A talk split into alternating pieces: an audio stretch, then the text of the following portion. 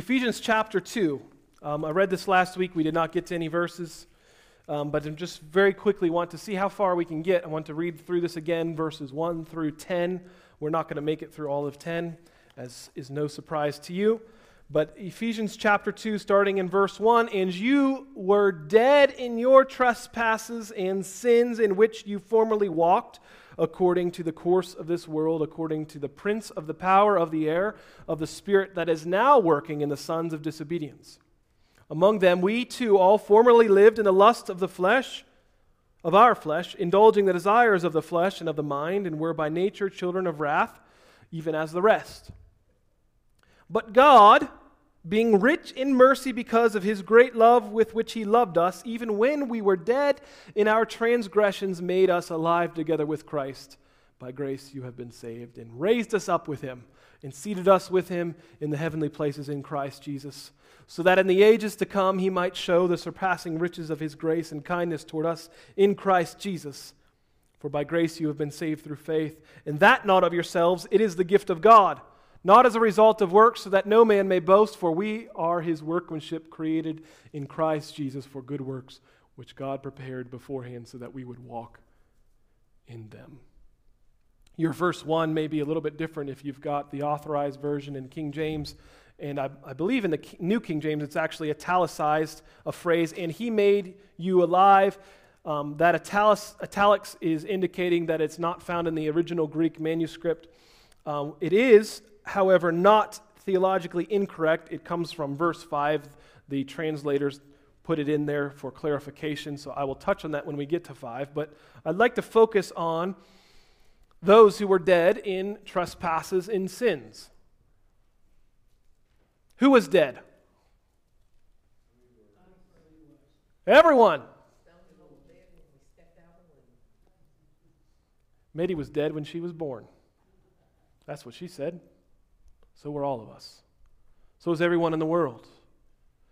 Romans 3:23 says, "For all have sinned." What's the wages of sin? So all are receiving the wages of death. We were dead in our trespasses and sins. Now, I don't want to, I don't get some sort of sadistic pleasure out of making sure you know that you are included in this. But neither can we appreciate the fullness, the beauty, and the depth of verses 4 through 10 until we have realized what he has raised us up out of.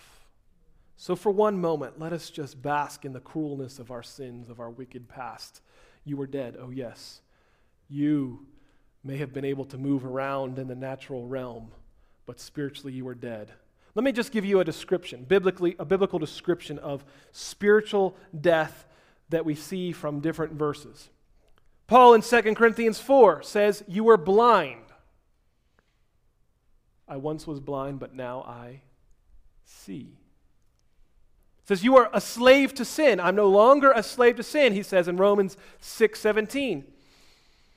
Jesus tells us that we were lovers of darkness, not just in the darkness, but just grasp and behold this. You were a lover of the darkness of the world.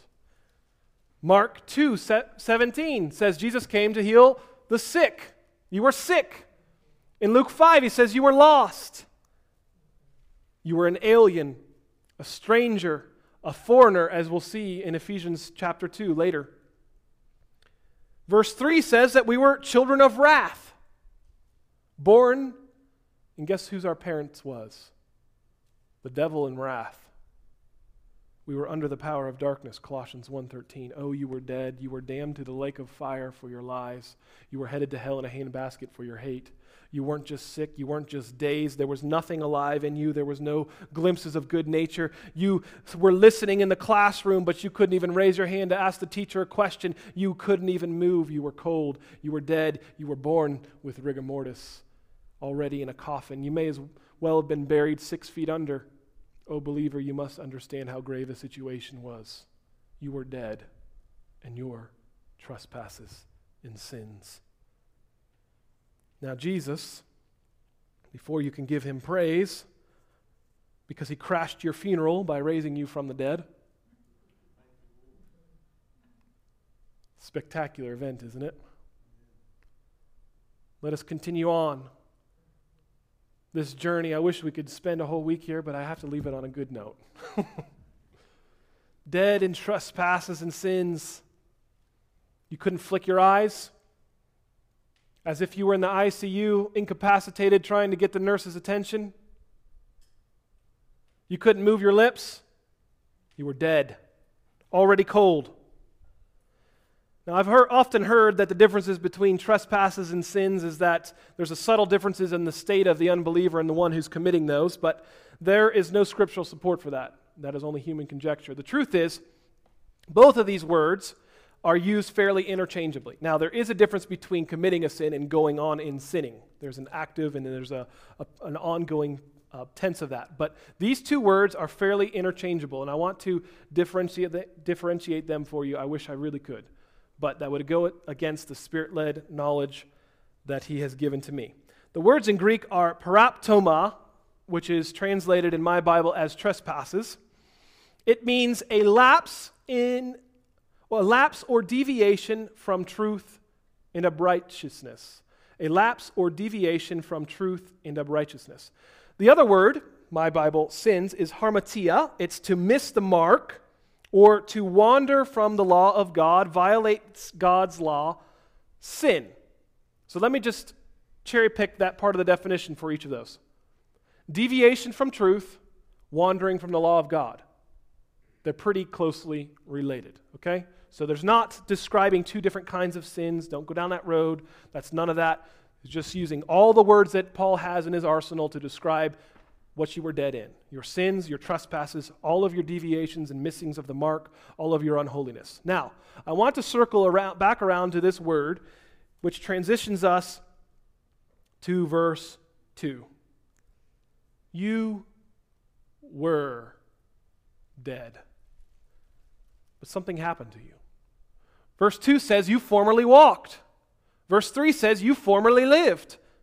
But even though you were dead, verse 5, he has made you alive past tense. It's as if 1 Corinthians, he says in verse in chapter 6 of 1 Corinthians, the unrighteous will not inherit the kingdom of God. Do not be deceived. Neither fornicators, nor idolaters, nor adulterers, nor effeminate, nor homosexuals, nor thieves, nor the covetous, nor drunkards, nor revilers, nor swindlers will inherit the kingdom of God. Such were some of you, but you were washed, past tense. You were sanctified. You were justified in the name of the Lord Jesus Christ and in the Holy Spirit of our God. Listen, all those behaviors that you did before are past tense. They're part of your old man that's crucified, dead, and buried. They're before Christ came into you. But see, now that you've been made alive, you have to act differently. Do you know, I've never talked to a dead man. Well, that's I've never talked to a dead man. That's fairly. It's true. That's true. I have never talked to a dead man. I would wager that there has never been a dead person who was uncomfortable in their coffin.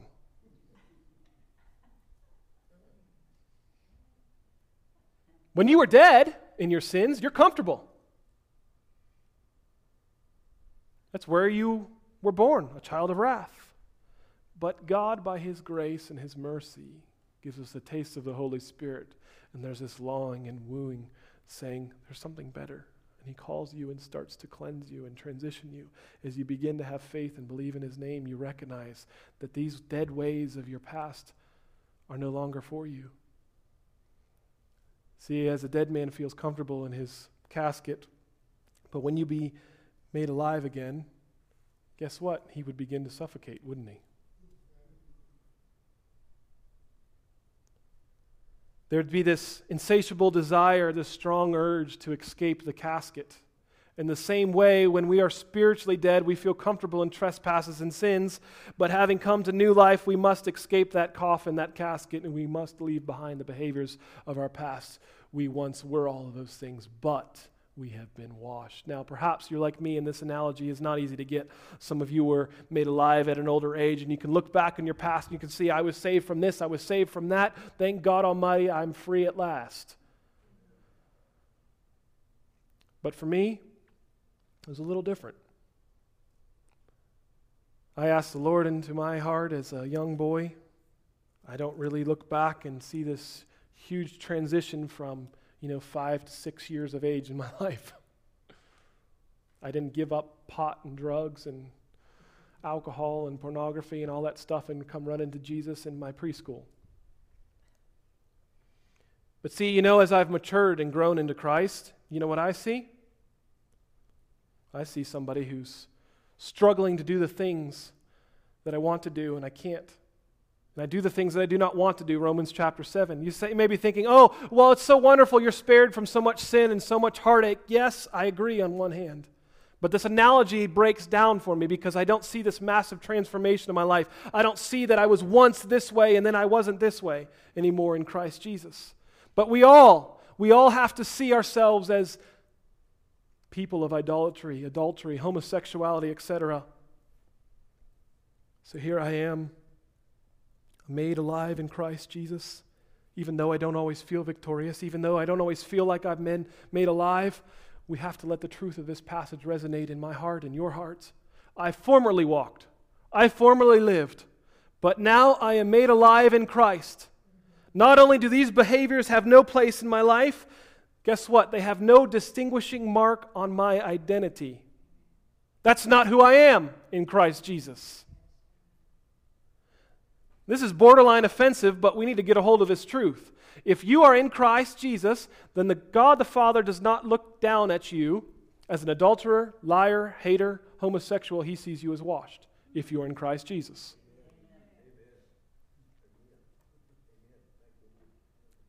That's your past. It's dead. It's buried. Leave it there. Why are you trying to raise it up out of the casket? Now, there's a lot that say they're in Christ Jesus, and we'll leave that up to God to decide. But if you're in Him, the former ways of your past must be crucified. He does not see you that way. You are washed as white as snow in Christ Jesus. Now, to the degree that our natural man sins is simply the degree that we are yet to spiritually surrender to Christ Jesus. Now, we are spiritual beings nonetheless with a spiritual destiny, and we need to recognize the lie of the enemy that tells us we are still dying and still dead in our sins. Satan wants to come in to steal, kill, and destroy, and he wants to disrupt. If he can convince you that you're a sinner and you're no good for nothing, then he's won. Because God's word is very clear on that, that if you're in Christ Jesus, you're washed. That's all past tense behavior.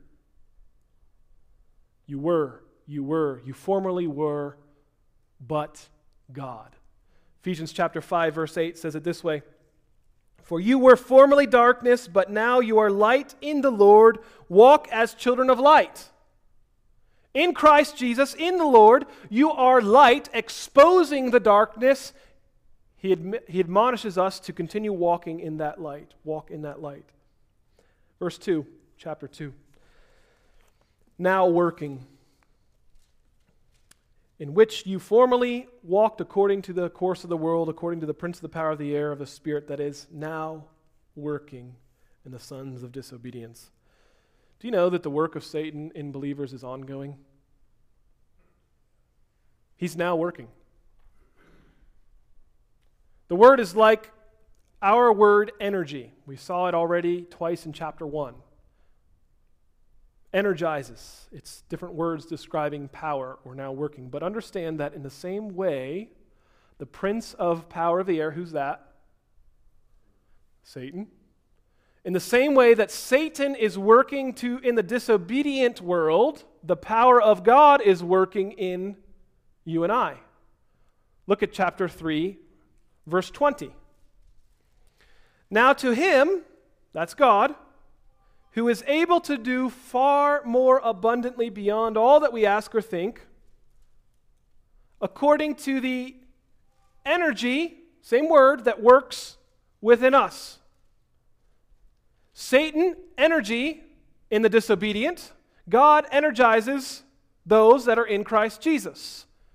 I want you to understand that Satan has power. He has no authority. All authority has been given to Christ Jesus, but he has power. He's using that power and can only utilize that power in those that are outside of Christ Jesus. But as we come and give our lives to Christ, as we walk in Christ Jesus, we are taken out from under the power of the enemy and transferred into the kingdom of God, and we are working under or living under the working of God's power his mighty power. Now, I'm not a betting man, but based solely on these two verses, God's going to win in a landslide. Look, they, they both have power, right? But look at the t- verse 20 power of God. Able to do far more abundantly beyond all that we ask or think. Satan's got some power to keep the disobedient ones blinded in the world. But God has all power. And as the children turn to Christ and as they begin to grasp and feel and say, there's got to be something different, God is right there. He's right there waiting for them.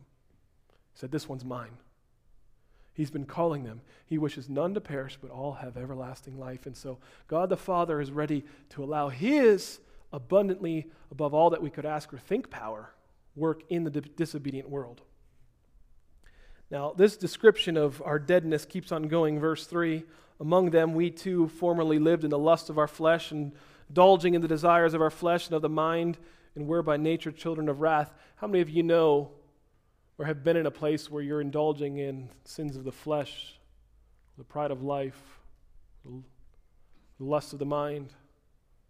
How many of you have a child, a grandchild, that's indulging in those lusts? Pray for them. Pray that God would break the bondage of their life.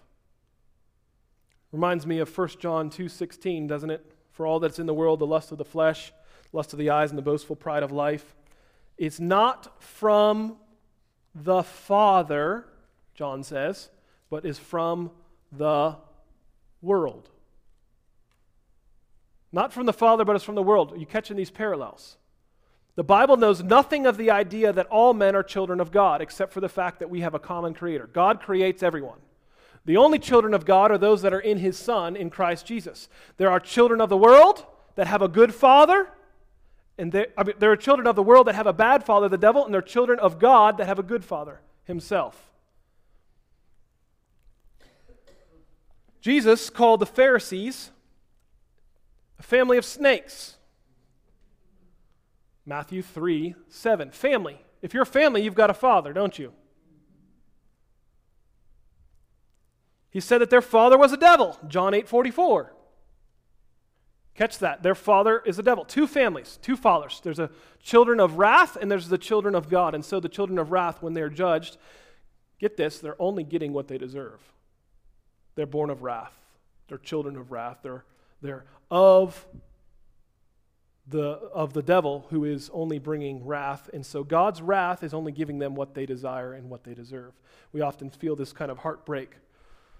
But you know, I want you to know something, scripturally speaking. Children of wrath are not victims of God's wrath. Really, they're only getting what they deserve. It is justice of God that He would bring and allow His wrath to give them what they desire. Now, it's tragic to hear about children in this modern analogy. Let's go back to us of children being abused. Okay, but you, what's, what's more tragic to me? Not necessarily more tragic, but I don't want us to overlook. Pardon my expression on this, this is a difficult analogy, but let us not, in, in looking at the, some cases of abuse and unfortunate things that happen with children being beaten, but us not overlook. One of the worst punishments is probably not receiving any punishment at all. And that's what Satan would have the children of wrath believe. He would deceive them and tell them that there is no punishment, there is no God, there's no hell, it's all make believe. So they grow up becoming what? Spoiled little brats doing whatever they want because they've never been told in their life. They've never had their hands slapped, they've never been spanked. But they must get wrath, for that is what they are born of. But see, there are other children in the world, they have a loving family, and they're disciplined. They're disciplined by the Father, but they're disciplined in love. We get discipline that we may escape the wrath. Children of the devil or children of God, there's two families. Verse 4. But God, being rich in his mercy, because of his great love with which he has loved us. No matter where you are on your journey, you need to understand that there is always a but God. There's a life full of hate.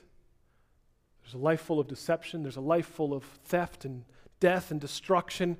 And then there's the way of the king.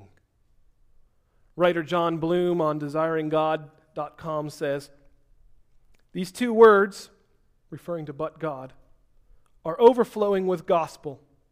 For sinners like you and me who are lost and completely unable to save ourselves with our dead set rebellion against God, there may not be two more hopeful words that we could utter.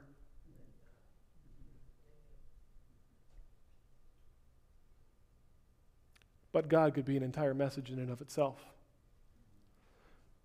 Joseph was sold into slavery, but God meant it for good.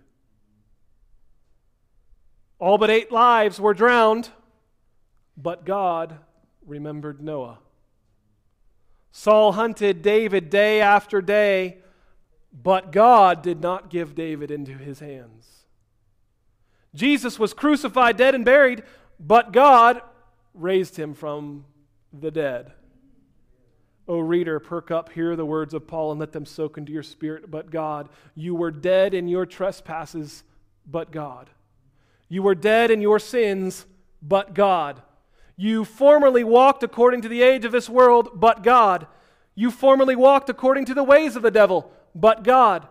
You formerly lived in the lusts of the flesh, but God. You formerly indulged the desires of the flesh, but God. You formerly were by nature a child of wrath, but God. When we are God's, Satan cannot triumph. He may press, people may disappoint, but God. Circumstances do not get the last word. The enemy, Satan, does not get the last word. Death and disease do not get the last word, but God does being rich in mercy. Oh, his mercy. Do you think someone with just regular mercy could save you? Nope. It's not his regular mercy that calls you out of darkness, not his regular mercy that could forgive someone so unforgivable as just described in these last three verses. Oh, it took the richness of God's mercy to love the sinner in his sin, that while you were yet sinners, Christ died for you.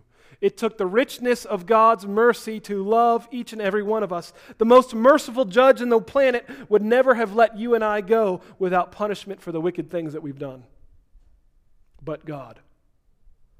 See, human mercy is limited. But our offenses against God were so heinous, so unforgivable, that his forgiveness shows him to be more than merciful. He is rich in mercy. Now, I don't believe that we can understand the mercy of God until we have groveled with our sin. That's why I wanted to spend a few moments there this morning. Now, there are a couple of words for mercy in Hebrew. You can turn to Psalm 103. But fortunately, we have several instances of Jesus and Mary using this particular word that we see in verse 4 of Ephesians 2. This word mercy, as Mary and Jesus quotes it several times of Old Testament scriptures, they use the Hebrew word chesed. Okay? It's often translated um, as loving kindness in more modern translations. Um, there's a breakdown between some of the Psalms. His mercy endures forever. Many translations now say his loving kindness endures forever. And so we have this memorized as mercy, and that's fine. It's great. It's not a wrong word by any means. In fact, that's the way it's translated here in Ephesians chapter 2. But I just need to explain this to you because I want you to see there's two different kinds of mercy. Psalm 103.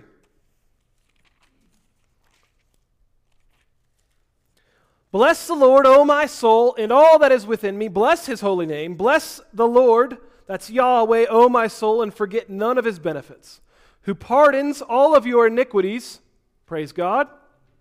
Heals all your diseases, praise God. Who redeems your life from the pit, who crowns you with loving kindness, that's the word chesed or mercy. Okay? I believe even the King James says chesed there, in compassion. Who satisfies your years with good things so that your youth is renewed like the eagle? The Lord Yahweh performs righteous deeds and judgments for all who are oppressed.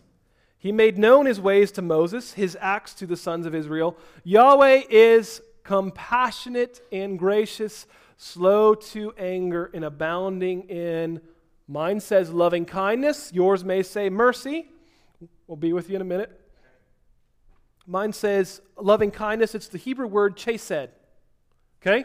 So understand that there's different Greek words that are, go- or different Hebrew words that are going on here. And I want you to see that in your Bible. But it's the same word, mercy, that we're talking God about being rich with.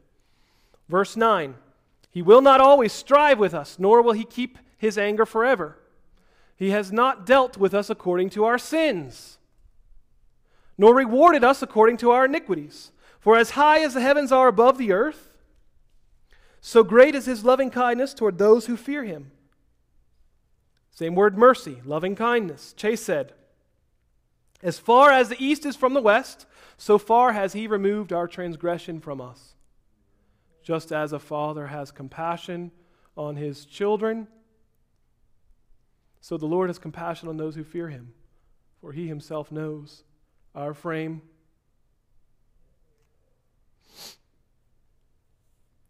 He is mindful that we are but dust. As for man, his days are like grass. As for a flower of the field, so he flourishes. Let's jump down to 17. But the mercy or loving kindness of the Lord is from everlasting to everlasting on those who fear him, and his righteousness to his children's children. O church, he's rich in mercy. His mercy is an expression of himself. It's part of his nature. It's part of his character. Your heavenly Father is so filled and overflowing with very mercy that he was able to be merciful to you while you were dead in your own sins.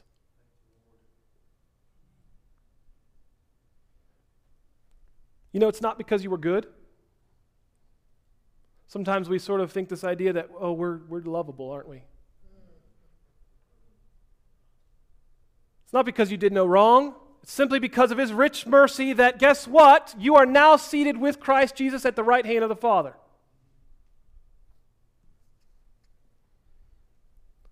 Now, we're told to be merciful that we might receive mercy, Matthew chapter 5 verse 7. But this mercy can only come about because of his love. Because we are in the love of Christ Jesus, we are able to extend his mercy to the world. Well, one day we'll be perfected in his love. We too can share in his mercy. But look back at the second half of this verse, Ephesians chapter 2. Because of his great love with which he loved us. God was rich in mercy because he loved you. This tells us that God is merciful because of his love.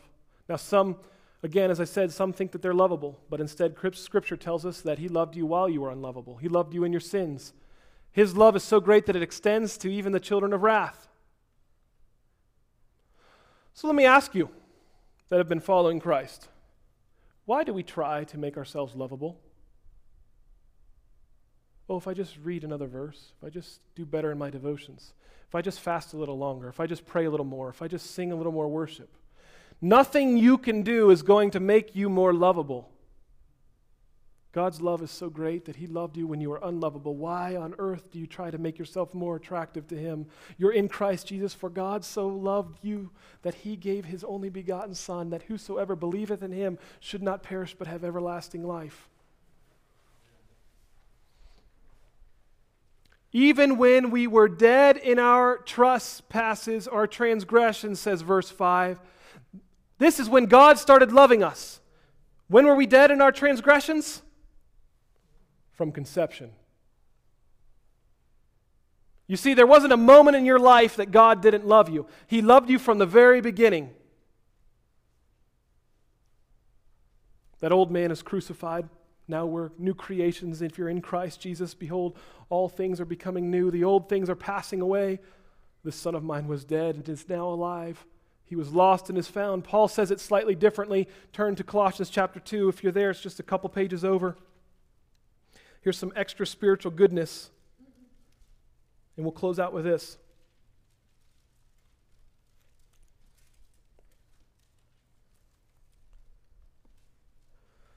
Colossians chapter 2 verse 8 See to it that no one takes you captive through philosophy and empty deception according to the tradition of men, according to the elementary principles of the world, rather than according to Christ. For in him all the fullness of deity dwells in bodily form, and in him you have been made complete. He is the head over all rule and authority. And in him you are also circumcised with a circumcision made without hands, in the removal of the body of flesh by the circumcision of Christ, having been buried with him in baptism, in which you were also raised up with him through faith in the working of God who raised him from the dead.